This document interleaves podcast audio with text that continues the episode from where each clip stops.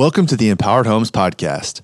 Our hope is that this podcast is a resource to connect church and home by growing strong families.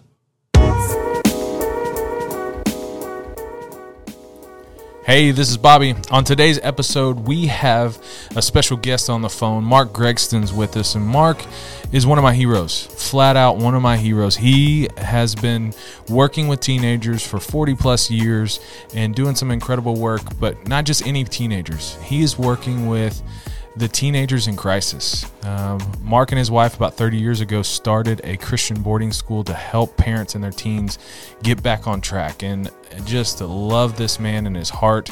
Um, we're going to be talking about um, what do you do if your teenager is in crisis, answering that question, and then what what are steps that we take as parents, and how do we know if our kid's in crisis? And it's just an incredible uh, interview and, and conversation about these things. If you want more information, you can find links attached to this podcast as well as going to empoweredhomes.org.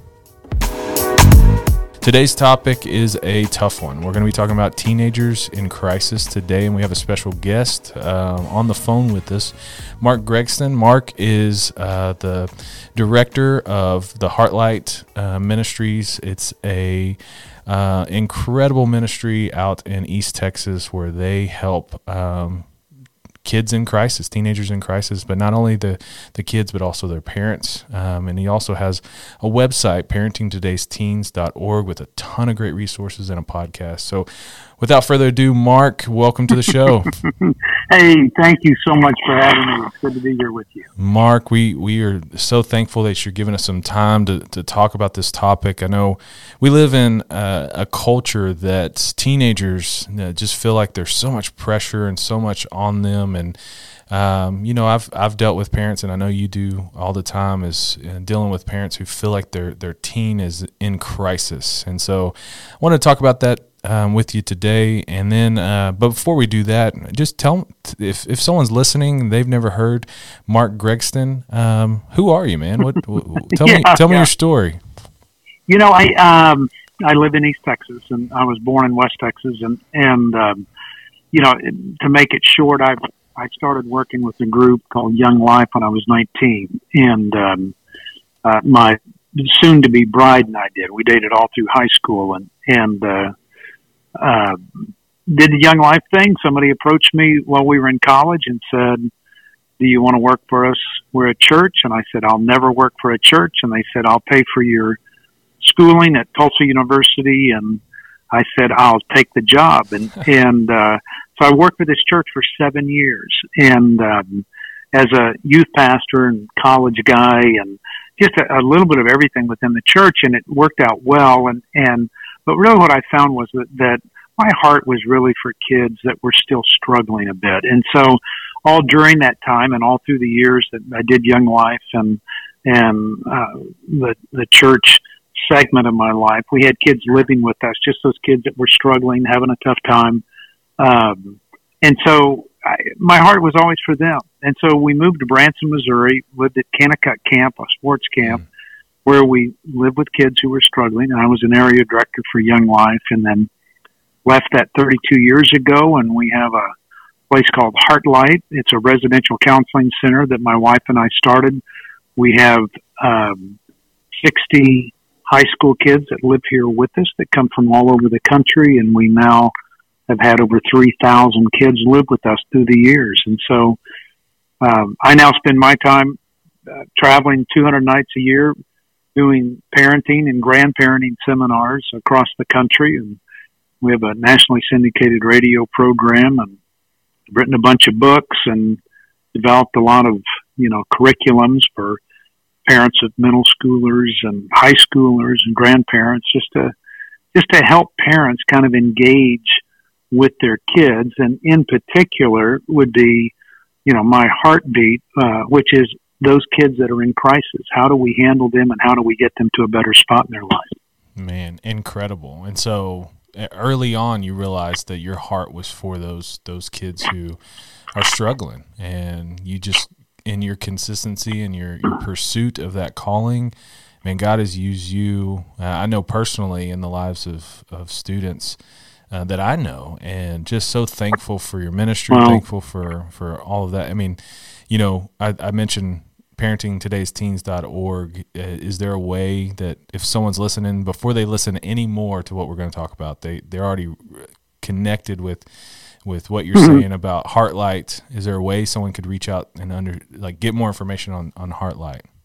Yeah, they can at heartlightministries.org. Uh, you know, we don't advertise Heartlight a whole lot because we only have 60 spots and and so it's we're always full of kids and and we get about 100 calls a week of people who want to place their kids with us and so it becomes somewhat difficult but Yeah. uh, and that's where I decided instead of expanding Heartlight I would spend more time trying to help people not have to send their child to come live with us and um, and so it's heartlightministries.org. And then for radio and resources and all the other, it's uh, Parenting Today's Teens. But you can go to either one and find the other Wow. pretty easily. Wow.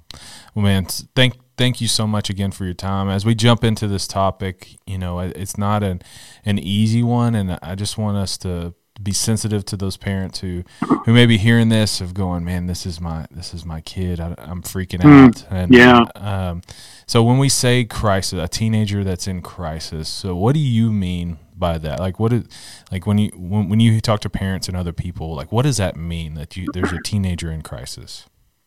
Well, I, th- you know, I, I think we have a culture that's in crisis a little bit, and I, and that crisis, you know, I would define it as the way that that we wanted it to turn out. It's not, and and uh, so a kid in crisis is that they're not living up to what they uh, have wanted or their parents have wanted, and now a conflict has been created that it's dividing the relationship, and and really the litmus test that that I always give it is six months from now, where's your child going to be? Are they going to be better off or worse off?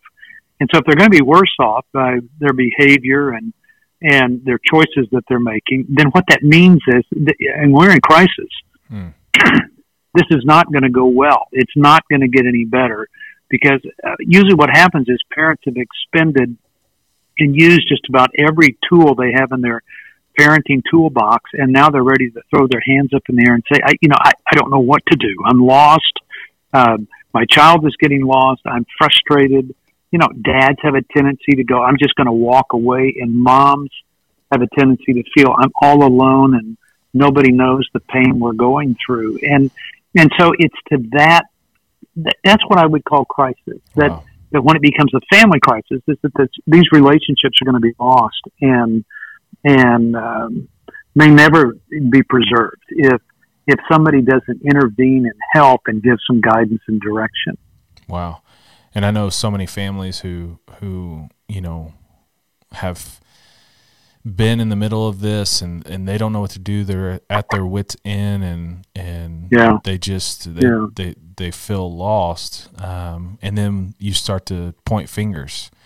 Um, I, I see a lot of parents like it's this it's this reason or it's this reason or Yeah. it's this reason Yeah. you know, thinking about that before we get into any, other uh, reasons, like you mentioned culture, like, you know, what are the biggest influences in today's culture that are affecting teens that you've seen some, maybe some trends, some different things that um, could give us some insight? Yeah, you know, I, I mean, I think the way that kids communicate is, is far different than it even was 10 years ago. the way they spend their time socially is different. The way they interact um, relationally, it's a, it's a completely different world. And I think what happens is because there's been this major shift in the way that, that kids um, engage and, and, and flourish and, and pursue life. I mean, it, I mean, and everybody sees that. I mean, everybody spends time. I mean, no matter where I am, I, I mean, I travel the country, and everybody's on their phone constantly. And Yep. and the problem isn't the phone. The problem is that because I'm not spending time engaging with people, you know, and I'm staring at the phone, I'm missing out on something that that God has really created us for, and that's relationship. It's relationship with one another because I, I, think God has created us as relational beings. And what's happening is our kids are becoming desperate because they don't have the depth of relationship in their life that, that they long for, that they hope for.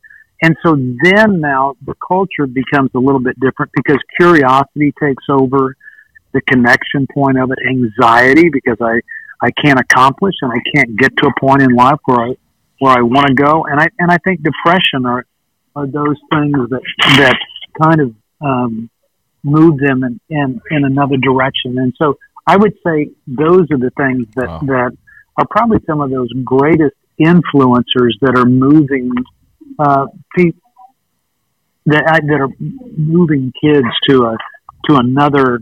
I don't know. It, you know, an, another arena that um, where they're lost. I mean, parents feel lost, yeah.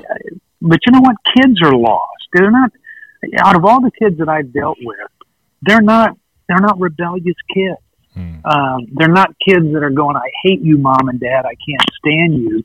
They are kids who, who have just said, I am, I am lost. I don't know where to go. And I think when we begin to understand that kids are lost rather than being rebellious, then it changes our approach a little bit. Hmm. A kid does not want to not have a relationship with his parents. They, they don't want to be bitter towards mom and dad. They don't you know, really uh, want to disengage all the time. They just don't know how to have a relationship because they don't live in a relationship world anymore. Wow. And I think so when when when they make poor choices, which is really if if all behavior is goal oriented, when they make poor choices to try to fill the voids in their life that are created by these lack of relationships with people, then then we look at it that they're being rebellious, and they it looks like that, but it's not that. See, the behavior is that is that visible expression of the invisible issues that are going on in the life of a child. And I'm not so sure they know what those are. But when a parent begins to understand that there's other influences that are happening, um, you know, that's that's when they they can change their approach and go, okay, it's it's different. It's not going to it's not going to work the way that I want it to. So I've got to engage differently with my child as well. Wow. And the you know the the technology and the communication and and all of those things you know I I'm just thinking out loud here and I, you you may disagree yeah. with this but it, as you're talking all I can think of is that parent who is frustrated because their child isn't meeting expectations but they've never clearly explained the expectations do you see that at all yeah you know I I have uh, but I think what's happening it, it's like it's like it's real hard to focus on on schoolwork when the pain in my heart is so great because of a void that's been created by a culture that mm. that that doesn't meet my need. Me, meaning that wow. that that I don't think about grades when I'm if I've been created for relationships and I don't have those, then it's very hard to think about academics when I'm longing to have my heart filled with relationships with others. And, and I think that's where, that's where we miss it sometimes. So when we focus in on grades, then, then a child begins to think that we think that grades are more important than their heart. Wow. And, and if we do that, that's where the great disconnect begins to happen. And, and, and kids don't really know that. I mean, they don't really know that, that there's, um, that my parents are, you know, disconnected from me. They just know they don't have the relationship there either. So they kind of they set out in this world, and that, that's why they can't get their phones. It's, it, yeah. They can't let them go. They can't put them down because that's their connection to the to to what they've been made for. And and if somebody's going, well, man, he just thinks that phones are are the you know are the thing that every kid needs. That's not what I'm saying. What I what what I'm saying is the relationship is what yeah. kids need. It's a relationship void, and and there is a part where there's a God-shaped vacuum that God can fill in the life of a child, but there's also the the need to have relationship with other people, and when that doesn't happen, then we do bizarre things. Mm. You know, and that's where you see kids sending pictures they shouldn't be sending out, uh, saying things they shouldn't be saying, cussing, li- living almost a double life. There's a life in, in reality and then a life online. And, and parents are going, my, my, my kid's messing up. And not really, they're trying to relate. They're trying to engage. so I, so I think it becomes important to understand. And once you have that understanding, then you won't stumble so much when your child makes mistakes and your sleep will be a little bit sweeter knowing that that all kids are going through this, but it also makes it a, perfect opportunity for me to say, you know what, I need to be filling a relational void in the life of my child. So the relationship that you have with your child now becomes the most important thing. Yeah, man, that is, you know, thinking about all the other, you know, variables in a, a teenager's life, those relationships, and you know, uh, one of the things that I've seen in, in teenagers with cri- going through crisis, but also talking with parents with teen, like, what about the friends? You know, a lot of times I'll talk to parents like, well, they just need to stop hanging out with this friend group. This friend group is what's what's bringing them down. I'm sure you've heard that, but can oh you, yeah, can you yeah. speak into to that a little bit? Yeah, you know, I mean, any friend group that they're reaching out to is an attempt to fill that relational void. Mm. You know, and and so, and and here's the other thing: they're going to go to people that they feel comfortable with, and you know, if if I have this antiquated view that my kids need to be perfect, and I'm going to create a perfect lifestyle and a perfect home, I'm going to demand perfection, and I'm quoting Matthew five forty eight that says be perfect as your heavenly father is perfect. And I'm just demanding perfection. They're going to move toward somewhere else where there's imperfect people because I, I don't like being around perfect people and neither does your child. And your child is struggling and having a tough time and they don't have it together and it's, and they're disheveled somewhat. Well, it's okay to wrestle through issues and so if you're demanding perfection when they feel very imperfect, that's why they're moving toward these Im- other imperfect kids mm. that are just as much in need of, of, of you know, a, a direction and motivation as your child is. But that's where these birds of a feather flock together, yeah. using an old saying, yeah. just because they're they're trying to meet each other's needs.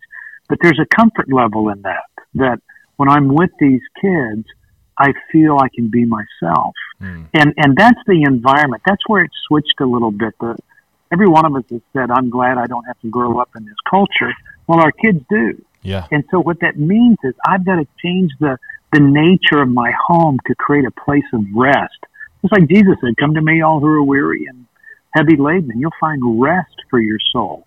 Not the demand for perfection or always correcting, or telling them what they're doing wrong and how they need to do it different but a place of rest so that, that, that I can build the relationship because kids change because of relationship. They don't change because of rules and yeah. chores and all the other things. It's because of a relationship. Man, I, I love your heart behind that. If, if, it all comes back to that relationship and healthy relationships, and yeah, you know, I'm thinking of the parent listening, going, you know, I feel like my kid is is is in crisis. Um, what what are some things to look for in your kid that you see? Maybe a parent uh, is just doesn't know what's going on, and maybe that parent might think their kid's in crisis, but they're not really. you know, yeah. What, what, are what are some things that parents can like uh, visibly or they can hear from their kids? What are some some? Oh yeah, some, yeah. Some, you know, if your kid, if your child begins to hate things they once loved and love things they once hated, if mm. if their grades begin to slip and you see a major fall, if it's a change of friends, if they're having a tough time getting out of bed in the morning, if you know, if if there's just a darkness about them, if they move into a world of silence where they'd rather disengage, if they're no longer entertained. I mean, I think wow. those are all signs of a child that is struggling and and is about ready to give up if they don't um, get some help along the way. And so those signs are there, but, but it's, it's just like all of us. If we don't know, I mean, there's many times that people get depressed, but they don't know why they're depressed. They just know that they feel that way. Mm. And, and so a child's not going to identify those things. And so when you go to a child and say, well, why do you feel this way? They don't know. Wow. They, I mean, they just feel that way. And as parents, we ought to be able to look at that and say, okay, I've got to engage differently. And what I found is that is that when we go to our kids who are struggling, we know they're struggling. The first thing I do is make sure that a that a child knows, and this is a, you know, a, a preteen, teen, and even post-teen years, is I, I let them know the things that maybe I've done wrong or haven't gotten right or have missed their heart with or anything that where it's about me. Instead of looking at the the speck in somebody else's, I need to look at the log in my own eye and say, so what is it about me that is keeping the relationship from happening? And whatever your child would say, because I would text them that question and ask, you know, then it's saying, you know what, I I know I've missed your heart, mm. and what you're doing wow. is setting up the opportunity for relationship to happen. And you're saying, I'm sorry, I've missed you. I I I've been too strong here. I haven't created a place of rest. I know I nag you too much. Wow. You know, I know I talk too much. I know I'm always trying to fix you. You know, I'm always trying to have you meet an expectation. I'm always, you know, when you admit those things, it changes the nature of a relationship with a child where they feel like they can come towards you and be normal so you can have conversation and have the opportunity to speak truth into their life as they're going through this period this crazy period called adolescence. Yeah, and the humility it takes from a parent to even say those things, and yeah. a lot of times with parents, we we think you know that's weakness, or you know I'm I'm the parent in this situation, so I've got to put up this front. But the reality is that your kids need you to be vulnerable. They need you to be honest. They need you to be humble. Uh, one of the things I tell parents all the time is every relationship in our life is co-created you know I, I can't have a relationship with the brick wall because it's just me you know i've got to have it's there's give and take so in this co-created relationship if there's dysfunction what side am I bringing the dis- like what what part am I playing in the dysfunction here? And so evaluating that and, and seeing that this thing is not just one sided; it is co-created. And for us to go to our teenagers, that right there is countercultural. Everything in in our culture says that the parents have to have all the answers. They're right, the kids are wrong. Do as I say, not as I do. But for us to to really humble ourselves before our kids, especially in the middle of crisis, that is huge, man. That is, uh, I mean, my eyes are open as you're talking of like, yes, that is it. Uh, we have to, we have to be honest in our relationship with them. And so that parent, as you know, sees the signs and symptoms, sees some of this going on. You you kind of told us about some some ways to to communicate and um, talk about ourselves first. But what are some other things parents can do? Maybe they they they have a kid, they're listening, they have a kid that they know is at home right now. That man, I feel like they are they check all the boxes. They're in crisis. Like, what do I do right now, or what do I do when I get home? Like, what would you tell that that parent? You know, I, I you know the the first thing is is letting a child know this, and I, I uh, it, it's saying to them, and it may be tonight that you just say, Hey, I need to tell you something. I want you to know there's nothing you can do to make me love you more. Mm. And there's nothing you can do to make me love you less. That's good. I just want you to know that. And, and what that does is set things up where now we're not talking about behavior. Most of us as parents always want to control our child's behavior. You know, it, it, and so what we do when we do, when we take control, well, they're no longer in control because we are. So we're not teaching them how to take control of their life and, and, you know, we want them to be making decisions. We want them to flex their decision making muscles so it gets stronger and stronger so they can make good decisions later on in life.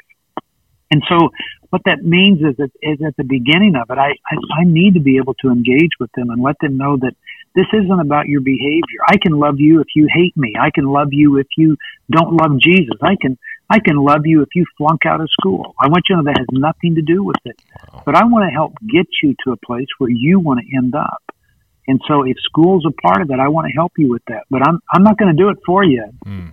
But I it, it, you got to let consequences have their full effect on the life of a child while you focus on the relationship. And so it, it just means that I start to engage differently and say, I want you to know that I I don't I'm not putting expectations on you. I I want you to do well and I'll help you do well, but this is your deal. It's not mine. And somebody says, well, Mark, you're, you're almost, you're setting them up to fail. You know, I'd rather have a child fail something during the time that they're living with me than to fail later when nobody's around them Wow. that can speak Yeah. truth into their lives. And so I want them to fail now. I mean, I, I want every possible thing to happen now so that, so that there is the opportunity to speak truth and, and share wisdom with them. And, and, and I think that, that, uh, instead of always correcting their behavior, it's, it's having them learn from their behavior. And then I speak to them about how to, how do we engage differently with this to help you get to a good spot? But it, but, but it, it, it's all rooted in this idea that, that, that, that the behavior is that visible expression of invisible issues. And so what I need to get to more than anything else is the issues of their heart. It's not just controlling behavior. It's saying, uh, we're going to set up some rules at home about behavior and I'm going to look at you and, and say, how do we build our relationship? But the other thing that I'm going to do that is huge is that I'm going to make sure we're talking about the issues of your heart and, and whatever those issues are, we're going to get help for it. Mm. And that may be going to counseling, that may be meeting with somebody, a youth pastor, uh, you know, it, it, it, whatever it takes, we're going to get help to deal with those issues that are there because the behavior is an expression of those issues because if all behavior is goal oriented, they're trying to fill those voids.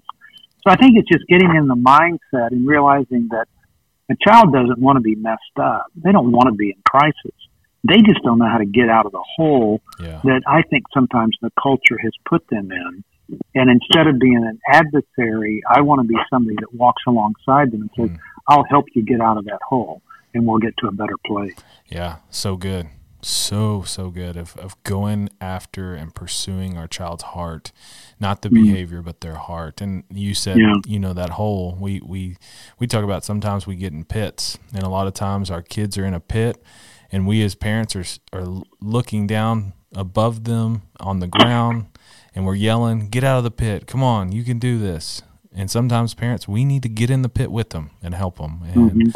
man, thank you so much for your time today. And uh, if, Oh, if, you bet. if if there's a, a parent, and I know you know your teen or child is struggling or is in crisis, and a lot of times as parents, we feel the guilt and the shame that, that we failed or we're not doing something or uh, just we, we we hold on to that, and sometimes that's not a healthy thing because we're so worried about what other people think about us and our kids that we we're not pursuing their heart.